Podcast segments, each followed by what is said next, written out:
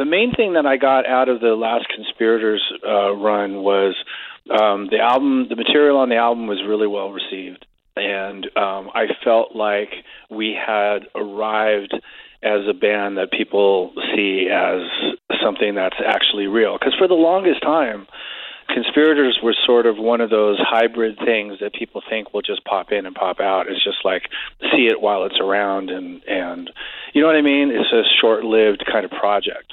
And uh, slowly but surely, it's sort of established its place as its own band, and people start to, um, we've started to gather, you know, like a, a a mass, a, a, legion of fans. And so I think we've really arrived at a place where you know people have accepted it as being a real thing, and I, I that that's a great feeling because you know we always took it seriously.